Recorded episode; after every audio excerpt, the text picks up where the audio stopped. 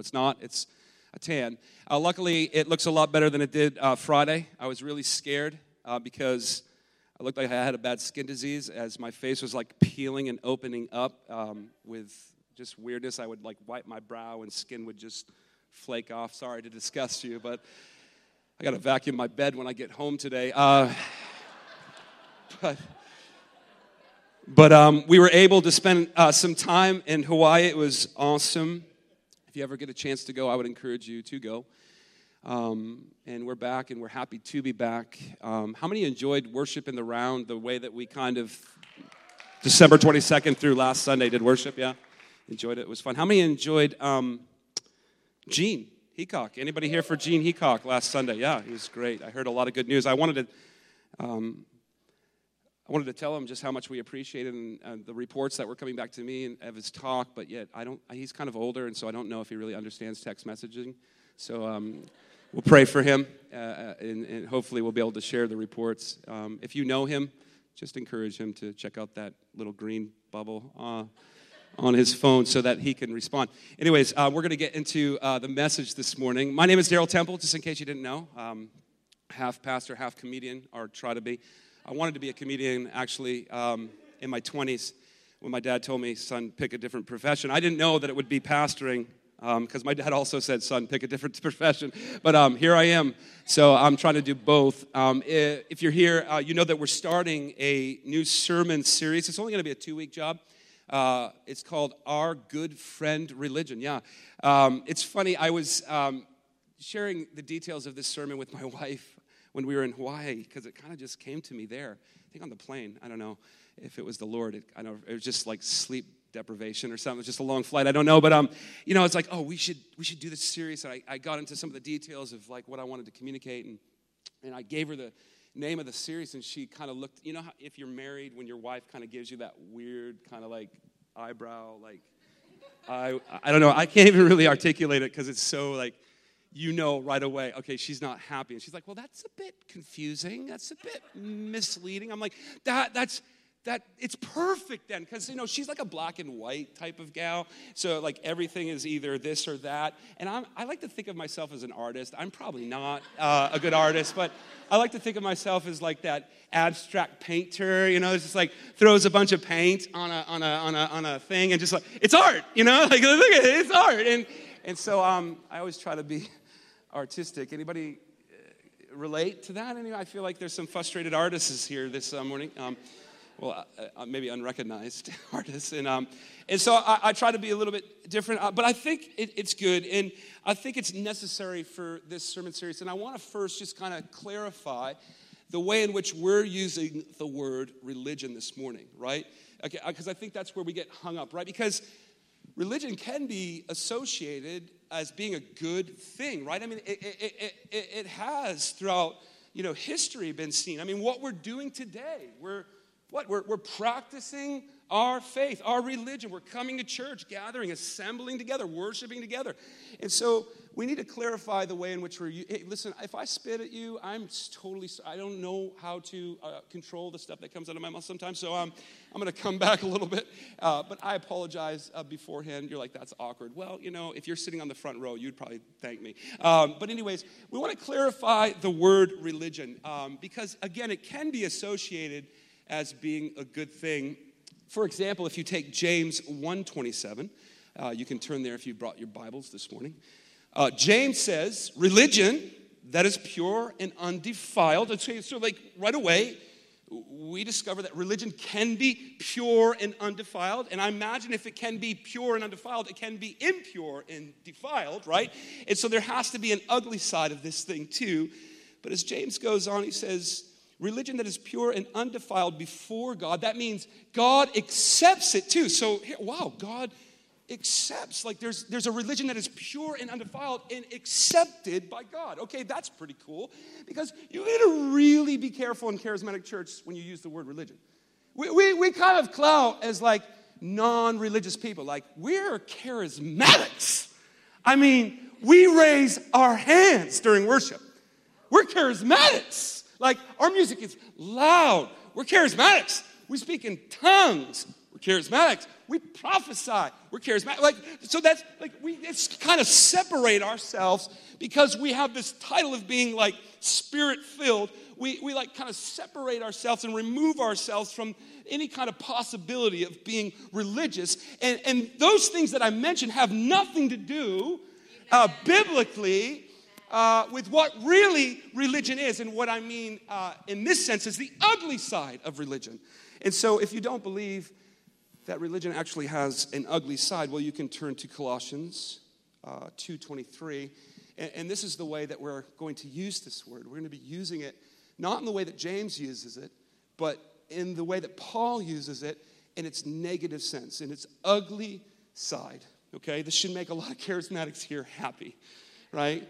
Because, you know, we're just always throwing stones at the Baptists. You know, you're religious, your music isn't loud. You're religious. You called out Cory Asbury for his reckless love song. I mean, that's what we do. I mean, we're just like, you know, automatically just categorizing and like, okay, those guys don't accept this and that form of religion and faith, so they're religious. But here is the negative side, the ugly side of religion in Colossians 2:23. You can turn there. Paul says, these, now he's not mentioning people here. This was what we, need to understand. He, he's mentioning philosophy and practices that are result, are a result, excuse me, of certain philosophies that are unbiblical. So these uh, have indeed an appearance. So this philosophy, these practices, have the appearance of wisdom, promoting self-made religion. Uh, but they have no value in stopping the indulgence of the flesh. So, right there, I know I skipped a little bit of the verse, but we're going to kind of track a little fast. You can see it there, the whole thing. Uh, but I, I, use those two scriptures to kind of, I, I guess, um, show or, or kind of express or, or define the differences between what is right, pure, and acceptable and undefiled religion that God accepts, and well, uh, what Paul kind of unearths for us as a philosophy essentially worked to devalue the supremacy of Christ and the adequacy of salvation. Now, now we don't have time, really, and it wouldn't even serve the purpose of my message to kind of unpack Colossians chapter 2. Um, but you can look at it, actually, the whole book, and kind of see the things in which Paul was confronting in these people and kind of just trying and working to recalibrate in them and kind of reorientate their focus uh, on Jesus and the true gospel. But it wouldn't necessarily serve the purpose of today's sermon to get into those weeds.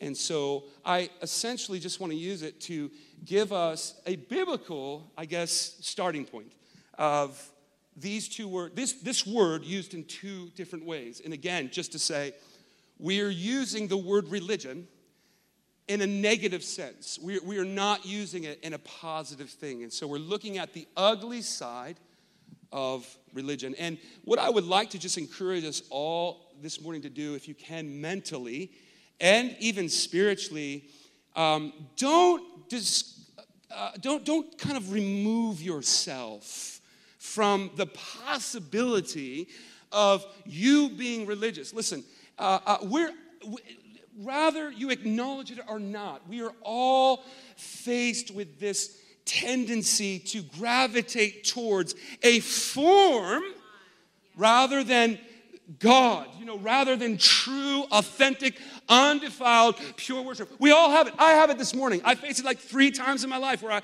like, I, I just want to make uh, my, I want to conform kind of to rules, and I'm hoping that through conformity I can somehow gain the approval of God. I mean, it, it happens. It sometimes is clear and overt and right in front of your face, and other times it takes you by surprise. So we're all in this, and we cannot, guys, we cannot remove ourselves from the possibility of being religious just because we pray in tongues.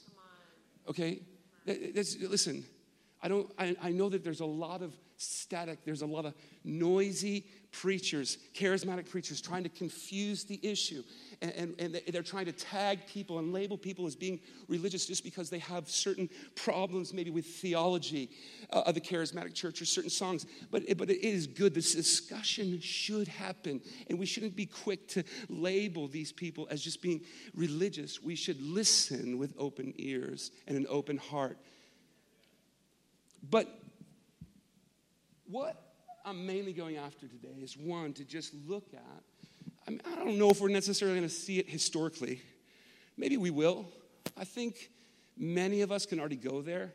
Um, you know, when you think of uh, the religionists of Jesus' day, those zealots, those religious Pharisees and Sadducees and scribes, I mean, we can see how this thing works. But what I'd first like to start with is just kind of, you know, express that the church throughout history, guys, has had a long, interesting relationship with religion.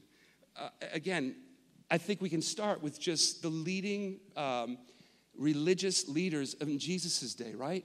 Um, they were kind of like a horrible movie with an epic trailer. kind of like the new Star Wars movie. Anybody agree? Oh, you got some haters here. That movie was terrible. Okay, let me just. But though that though, though okay, I got a couple fans. Yeah, you're like yeah yeah.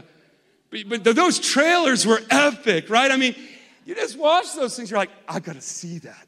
I mean, usually I, will wait a little bit, but if I see an, a trailer that I'm like, wow, I will go opening day. I will move heaven and earth to be there the very time it opens.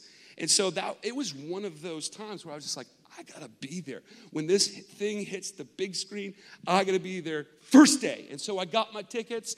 My son, his uncle, and his uh, little cousin, we all went, and that movie was terrible. That, that, it's, you know, everything looked good, like right in the marketing phase. It's kind of like what the uh, religious people were like uh, in Jesus' time. Everything looked good from a distance. It's like, wow, those guys look flashy, man. Look at those robes. Look at that little prayer thing he's got hanging from his head.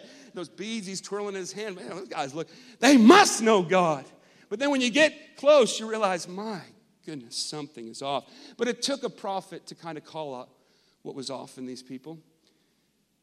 It, it, it took Jesus um, and the forerunner John, uh, the Baptist, to really hit the, uh, uh, the head of the nail with the hammer when it came to these guys, to see past the veneer, if you would, in the falsehood of their faith in religion, and to call it for what it was. So, if you take, for example, you can turn there with me, and we're probably going to park here for a little bit in Matthew 23, uh, starting in verse 25.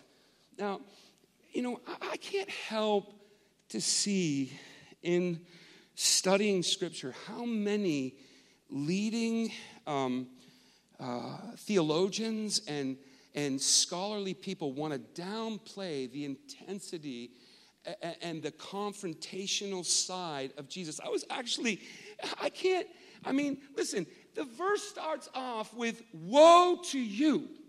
Now, if you study the word woe, you, Them's fighting words. Jesus is ready to start. But I see these scholars and they just kind of smooth up. Oh, Jesus' heart for them was pure and he loved. And I agree. I'm sure his heart was pure. I mean, he's the Messiah. He's the Son of God. He can't sin. Right? He can be angry without. He can be angry without sinning. But yet eh, he was intense. He follows it up with hypocrites.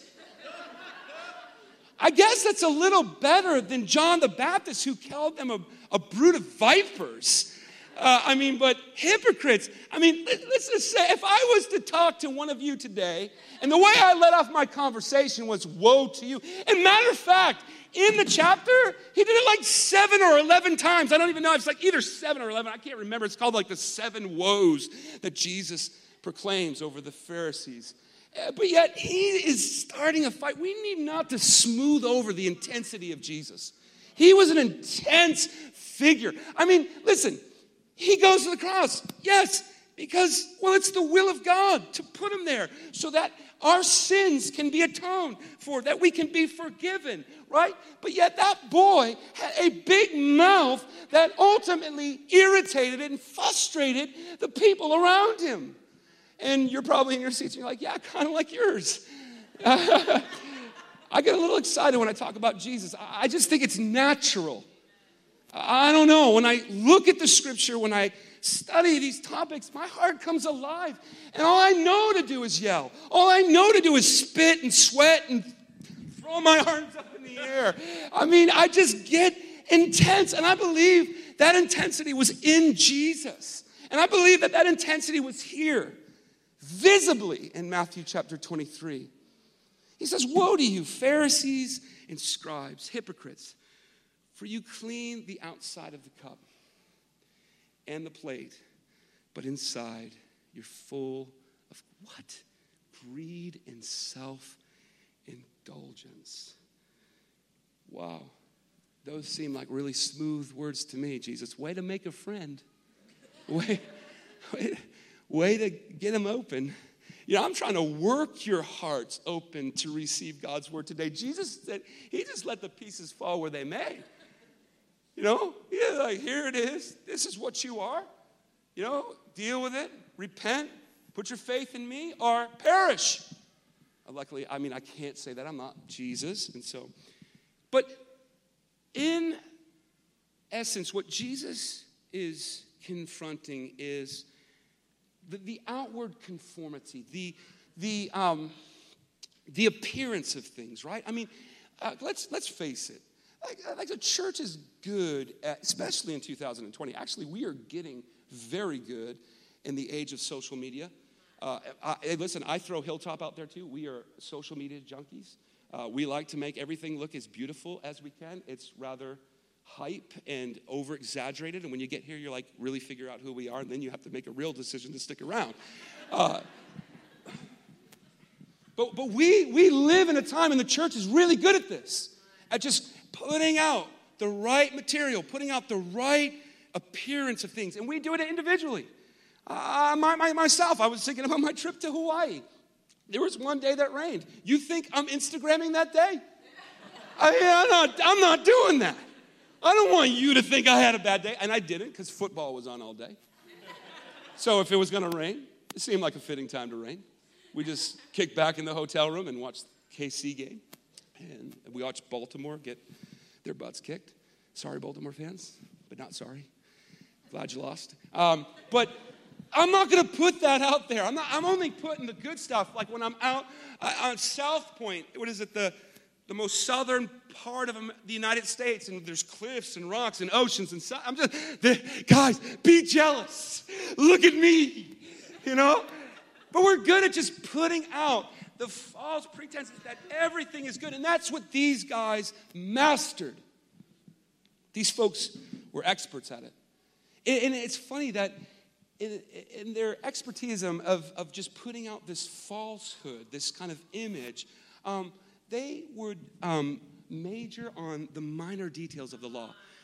Uh, they had numerous, numerous rules uh, that they would uh, apply to everyday kind of life and, and live. I mean, guys, they even had a law regarding what to do with the spices in your cupboard. I don't even know what spices are in my cupboard, okay? I don't even, like, like, but that, that's that every little iota, jaunt, and tittle, and they would kind of, uh, uh, uh, trying to find the right word, but they would um, exaggerate and fixate over the smallest things. And all the while, they would neglect the very uh, uh, uh, brokenness in, in, in, in, in, I'm trying to find another word, brokenness in, in kind of, I can't find the word, it's going to come to me, but they ignored the condition of their hearts. I mean, don't we get this from God in Scripture that He desires truth in the inward parts? Like, it doesn't matter like how you came to church today, dressed and, you know, all polished. Listen, thank you for doing that. By the way, I'm, I'm so glad that you cared about your presentation. That's good. I'm not saying let's come next Sunday and be a bunch of, you know, whatever. But um, what I am saying is we need to care not so much about how things look and how they appear up here and what's going on in this church. We need to be fixated over what's happening here because what's happening here is what really matters. And, what's happening here really kind of solidifies whether you or I are religious or not. Because true uh, religion, like the bad, ugly side of religion, is cleaning up everything here and neglecting everything in here. That is what ugly religion looks like. But we have quite a good relationship with this side of religion. It's easier to do. It, it, it's, it is. It's, it's easier just to maintain the appearance and the look of things.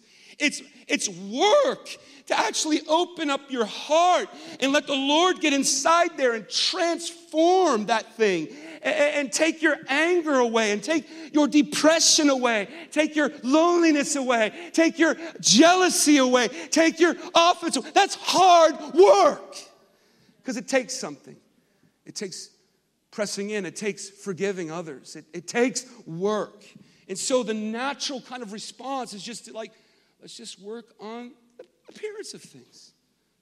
And I'm sure, I mean, I'm not 100% sure, but I would venture to think that this was things in which um, some of the religious people of Jesus' day struggled with. Because not every Pharisee not every scribe and Sadducee was a bad person. There was actually, when Jesus came onto the scene and when John came onto the scene, there were people uh, in that camp that, that longed for sincerity, that longed to understand what was happening uh, with Jesus being born, this Messiah who would take away the sins of the world. You take Nicodemus, for example. Here's a man who is somewhat uh, interested in inquiring from Jesus. What are you all about? He's hungry. He's not just somebody who's going to sell Jesus out. You know, of course, there were plenty that would and did put Jesus on the cross.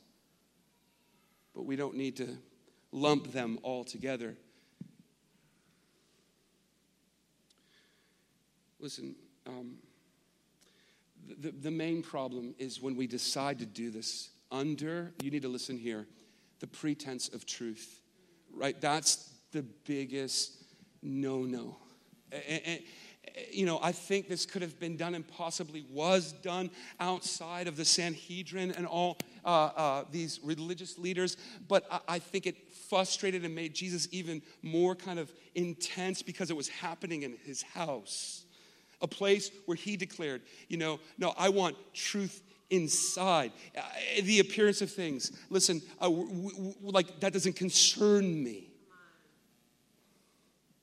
Listen, there's a lot that happens even inside the church, even inside this church, right?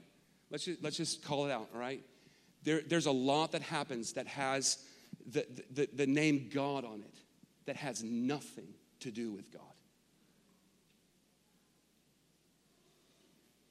You can have a form, guys. We can have a form. Nice little pretty church that smells and looks like, has all the feels of church. We can have the culture. We can have the cool Christian branding, you know, that says, hey, look at us, we're religious. Come follow Jesus. But there's only one thing that really matters. Uh, it's not necessarily the brand, it's not the cool style, the cool uh, platforms that emerge in the stuff that we do as a church. It, it, it, really comes down to what God is doing inside of our hearts, how, how Jesus is transforming our lives and, and, and transforming us more into the image of Himself. That's really what matters. Religion that doesn't put into practice what it preaches is dangerous, guys. It is dangerous. And ultimately, this is what Jesus confronts in the church in his day. He confronts a people who know a lot, hear a lot, and because of that, say a lot, but do nothing with what they preach. How, how many can relate to that? I know I can. I'm, I'm your pastor. Well, maybe some of you don't consider me as that, but I'm up here preaching, and so that kind of. Anyways, um, But, but I, I feel the tension of that.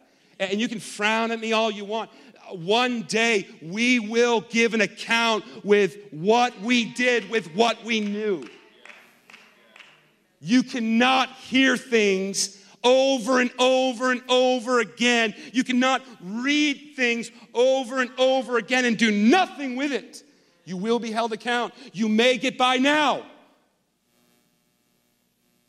but there will come a day. There will come a day when you will give an account. And I'd rather be faithful now. I'd rather move in the fear of the Lord now and act now and, and, and do um, uh, things with what I know now, not waiting to be held. Now, of course, I think even in my attempts of doing, I will still be held accountable for the things I didn't do. And I'll have to face that as we all will. But let's, that might be a little heavy for Sunday morning. I don't know. Um, it certainly wasn't in the New Testament. It seemed to become kind of commonplace in the New Testament. We've come a little bit more uh, desensitized and you know like it's weird in the church today. We just want people who are going to tell us what we want to hear and, and, and unfortunately the bible already gives an account for this. It actually says that this is what we'll do this is what the people of God will do. They will look for people that actually just tell them what they want to hear. And those will be the people that rise to the highest, the highest platforms in the church. But I, I don't know, I just, I can't bring myself to do that. I can't bring myself to do that. I don't think we should settle for it either as Christians. But let's move on. Let's put a pause there. Let that weigh on our hearts a little bit, and let's move on. Um, you know, I've always, I guess, uh, you know, I'm, I'm, i think I'm over 20 years in um, uh, salvation, meaning 20 uh, something years ago, gave my heart to Jesus, decided to follow him, be a disciple.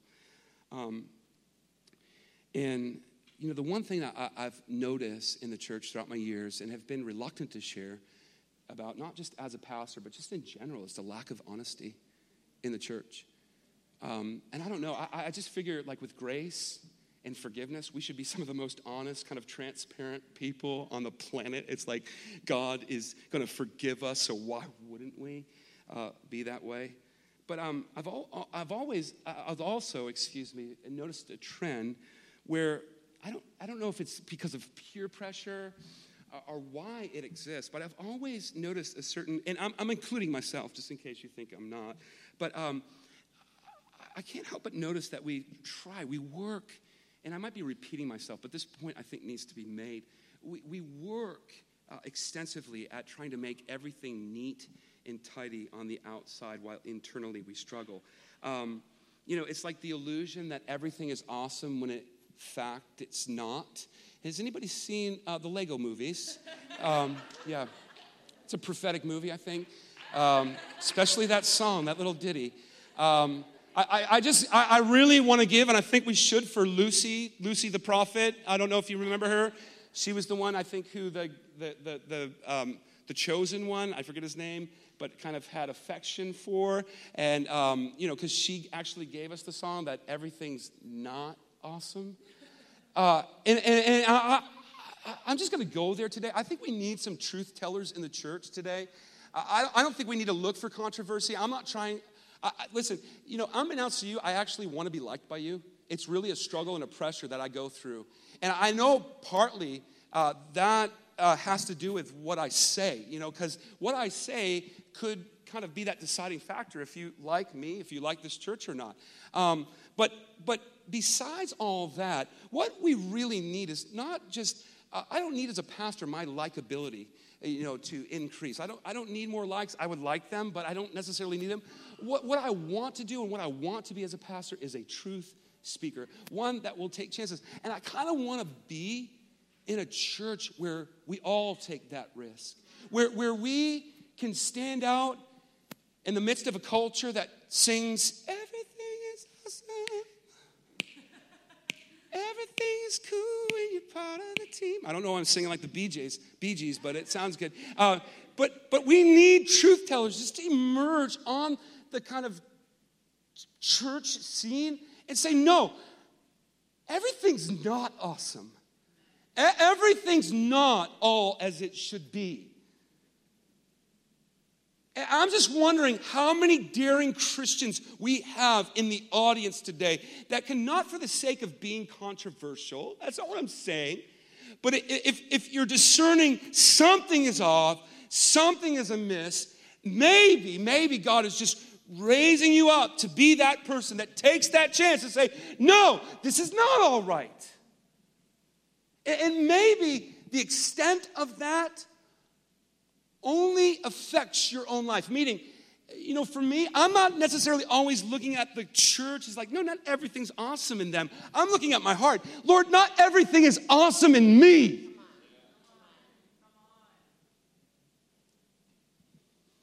Uh, I can't help but think that, you know, if, if more people came to that understanding in Jesus' day, what a beautiful thing that would have been. But we have the opportunity because now we know. We, we know, we see in these religious people what not to do. We see through the stories of the gospel what not to be, what not to say, how not to act. Not that we're just like ascribing to some kind of model and some kind of like, oh, if I just do this, then I'll achieve that. But we can see, we can visualize, we can see the story, we can see how these people opposed Christ. And we say, no, no, I don't want, I don't want to prescribe to just some kind of outward conformity to rules, tasks, and all these things. I want the true kind of internal transformation of my heart. And thank you, Bethany. I got one person. Listen, if you're to clap, then clap. It's okay.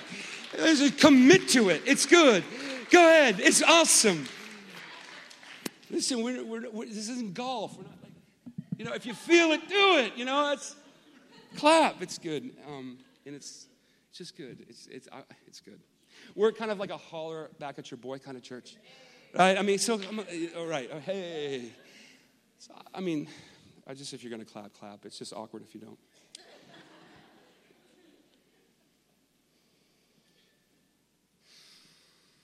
Is anybody getting anything from this? I feel like I'm.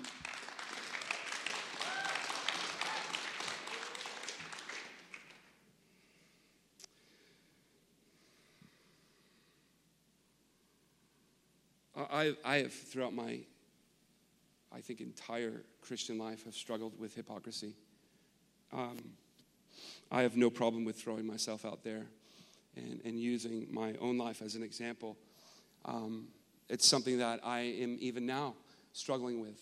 Um, and I'm thankful for the grace of God and, and the Word of God because He is lovingly leading me through uh, this battle with hypocrisy and, he is lovingly leading me to truth and, and, and loving truth more than I actually love to be liked.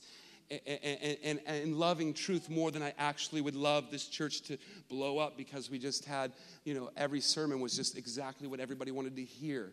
But you know what? Here's the deal, guys everything is not awesome. And we have an opportunity because of grace to do something about it. But we have to get honest with ourselves. See, you know, ever heard that Michael Jackson song? I'm starting with a man in the mirror. Oh, yeah. Okay, sorry for the jingles, all right? Uh, but we need to start here, guys. We need to take honest assessments of our heart. We're not like we're not like self-loathing. We're not, you know, there's something beautiful about conviction that leads to repentance. There, there's something liberating about that. I think I've gone over my time, and I'm aware of that. Well, we're going to continue next Sunday, and so there's an opportunity to finish some of these points. But let me leave you with this something I think is or could be hopeful. Um, so, so the question comes like, what do we do um, to save our souls from this kind of religion. Uh, James, I think, gives us the answer. The same uh, James who talked about uh, pure and undefiled religion that is acceptable to God in chapter 3, verse 21 said this Therefore, put away all filthiness and rampant wickedness, and receive with meekness the implanted word, which is able to save your souls. Now, moving quickly, um, James here there bear, this, this passage of scripture bears some similarities to uh, Jesus' parable on the sower in Matthew 13, 1 through 9, and 18 through 23, where Jesus compares the word of God uh, to seed in the human heart, to soil. If you remember the parable, um, Jesus describes four kinds of hearts, right?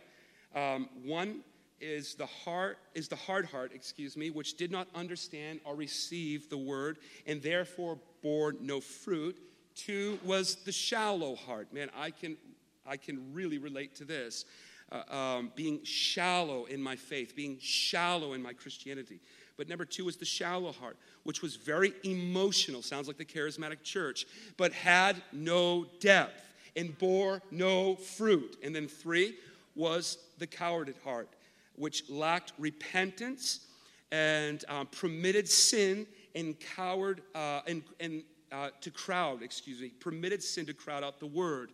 And then there was the fruitful heart, which uh, received the word of God, allowed it to take root to produce a harvest of fruit.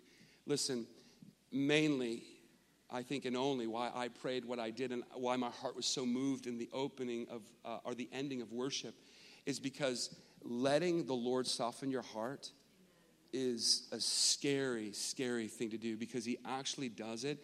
And there's something that's quickened in you when He does it. There, there's a new sensitivity, a, a, a new uh, response, if you would, uh, to the things of God.